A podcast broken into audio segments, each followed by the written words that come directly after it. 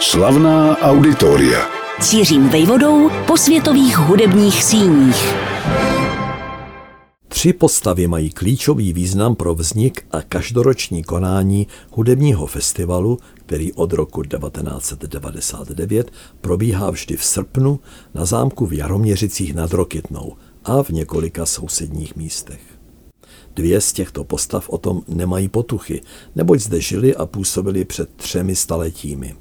A k jejich kulturnímu dědictví se pořadatelé vracejí v symbolické rovině. Řeč je o hudebním skladateli Františku Antonínu Míčovi a o jeho mecenáši hraběti Janu Adamu z Questenberka. Třetí z dotyčných však o festivalu dobře ví od první chvíle, Propůjčil mu totiž do názvu své jméno, což je tím zajímavější, že se sice jedná o slavného pěvce, ale zároveň občana jiné země, nicméně nám velmi blízké.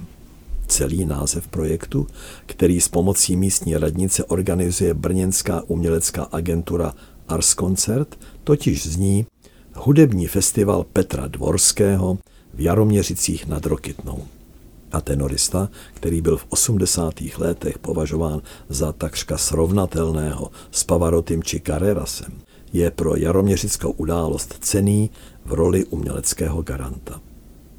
Ještě jedna věc je v širší souvislosti na tomto festivalu zajímavá. Z Jaroměřic, rozkládajících se nad říčkou Rokytnou, je to necelých 30 kilometrů k první jaderné elektrárně na našem území, Vznikla ještě za dob Československa a sídlí v Dukovanech. S novinářskou nadsázkou lze tedy konstatovat, že slovenský tenor prospívá jeho moravskému hudebnímu festivalu ve stínu českého atomu.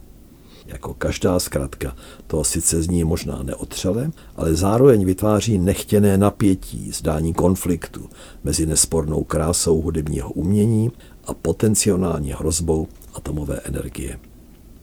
Ve skutečnosti tomu tak není. A jedním z důkazů budíš skutečnost, že k Jaroměřickému festivalu pravidelně patří i detašované koncerty na Dukovanském zámku, mimochodem docela půvabném a architektonicky ceném. Svou dramaturgií se festival v Jaroměřicích nad Rokytnou přiřadil k těm, které se konají během léta, především pod čirým nebem a hlavně pro turisty, čemuž se musí žánrovou pestrostí koncertů přizpůsobit. Pokud si zároveň dokáží udržet patřičnou uměleckou úroveň, není na tom nic špatného. A srovnávat Jaroměřice nebo třeba Mezinárodní hudební festival Český Krumlov s tím, co zní od září do června v brněnském Besedním domě či v pražském Rudolfínu, je nedorozuměním. Je-li Petr Dvorský aktuálním uměleckým garantem Jaroměřického hudebního festivalu, pak další dva pojmy ukotvené v minulosti mu poskytují historickou záštitu. Jsou odkazem k dávným dobám, kdy zde hudba kvetla naplno a zároveň opodstatněním toho, že je tato tradice oživována. František Antonín Míča se sice roku 1696 narodil v náměště nad Oslavou, ale co by syn Varhaníka se brzy ocitl v Jaroměřicích, kde se stal komorníkem místního hraběte. Tím byl Jan Adam z Questenberka, starší o 18 let. Jeho rod pocházel ze vzdáleného Saska Anhalska, ale v rámci majetkových přesunů po Bílé hoře získal zdejší panství, na které měl Jan Adam blahodárný vliv, a to v mnoha ohledech. Co by amatérský muzikant koketující s komponováním projevoval hrabě úctu k hudbě.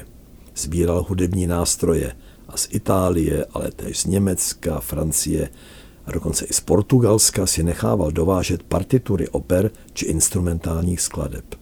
V rámci úprav svého panství nechal uvnitř Jaroměřického zámku vybudovat divadlo a během léta pořádal v rozlehlém parku hudební večery. Inspiroval se přitom tím, co poznal ve světě. Jak se na významného muže sluší, Jan Adam z Questenberka totiž v mládí hojně cestoval. A v Paříži se zamiloval do Versailles, včetně tamních slavností za zvuků hudby. Chápal, že nic tak velkolepého nemůže na Jižní Moravě vybudovat. Ale i tak zde četnost místní produkce snesla srovnání s tím, co se odehrávalo na panovnickém dvoře ve Vídni. Ozdobou repertoáru z roku 1730 stala Míčova opera, nazvaná o původu Jaroměřic nad Rokytnou, z níž se bohužel zachoval jen fragment. Hrabě Jan Adam se uměl Míčovi za jeho služby odvděčit, když ve Vídni, kde patřil k nejvyšší úřednické šlechtě, založil komorní orchestr, ustanovil Františka Antonína jeho kapelníkem. Oba však zůstali věrni Jaroměřicím nad Rokytnou doslova až do smrti. Oba zde totiž zemřeli, skladatel v pouhých 47 letech. Že budou oba jednou připomínáni v rámci hudebního festivalu, nemohli tušit ani náhodou, ale určitě by je taková představa potěšila. 14. ročník hudebního festivalu Petra Dvorského v Jaroměřicích nad Rokytnou získal skutečnou hvězdu první velikosti. V roku 2012 zde vystoupila slavná novozélandská sopranistka s maorskými kořeny Kirite Kanava. Veličina nejprestižnějších operních jevišť, kterou nejširší okruh diváků poznal díky televiznímu dokumentu z natáčení muzikálu West Side Story. Na její a Carrerasův výkon tehdy v nahrávacím studiu temperamentně dohlížel sám skladatel a dirigent Leonard Bernstein. Není těžké si domyslet, že Kirite Kanabu získal pro Jaroměřický festival jeho umělecký garant, který sám patřil od konce 70. do počátku 90. let minulého století ke světové operní špičce. Mezi čtyřmi desítkami operních domů v 25 zemích světa, kde Petr Dvorský vystupoval, patřily ty nejzásadnější Milánská skala, Vídeňská či Míchovská státní opera, ale zrovna tak metropolitní opera. Když počátkem 21. století vyšla v Itálii a na Slovensku kniha mapující jeho pěveckou kariéru, vzpomínal její autor, operní kritik Roberto Bellotti, jak byl kdysi ohromen dvorského hlasem i projevem. Ve skale poprvé zpíval v pátek 13. napsal. Bylo to dokonce na Velký pátek roku 1979 a na všechny udělal ohromný dojem. S Belotym, který býval blízkým přítelem Marie Kalasové a doma uchovával dvě stovky jejich dopisů, se pak Petr zpřátelil. Kritik byl u toho, když Dvorský jako první cizinec obdržel významnou cenu Enrika Caruza, udělenou předtím pojmům jako Giuseppe Di Stefano či Franco Corelli. Poté, co propůjčil své jméno Jaroměřickému festivalu, byl Petr Dvorský důvtipně využit slovenskou diplomací k propagaci státu v zahraničí. Roku 2013 se stal kulturním ataše Slovenské republiky v Itálii. Ve funkci vydržel pět let a poté se v tichosti stáhl do ústraní. Rozloučil se s prostornou vilou na okraji Bratislavy a přestěhoval se s manželkou do apartmánu, z něhož se naskýtá překrásný výhled na nízké Tatry a v Jaroměřicích nad Rokytnou ho zpěvem zastoupil bratr Miro Dvorský. Jaroměřický hudební festival obvykle sestává z deseti koncertů probíhajících během dvou srpnových týdnů. Jako doma se tu dlouhodobě cítí Moravská filharmonie Olomouc, které bývá svěřován slavnostní zahajovací koncert, ale i další významné večery. Komorní protiváhu tvoří objevná vystoupení, ke kterým například rok 2021 přiřadil koncert tria na čele s mladým českým kontratenoristou Vojtěchem Pelkou a nebo přátelský souboj dvou sorozenců, baritonistů Romana a Tadeáše Hozových.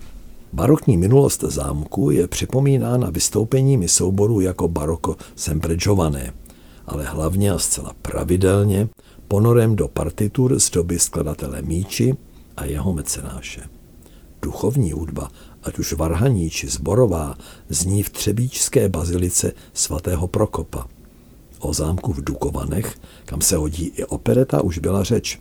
A spektrum doplňuje pivovar v Dalešicích, který, namátkou vybráno, opanoval jazz v podání trumpetisty Lukáše Oravce a jeho evropských i amerických kolegů.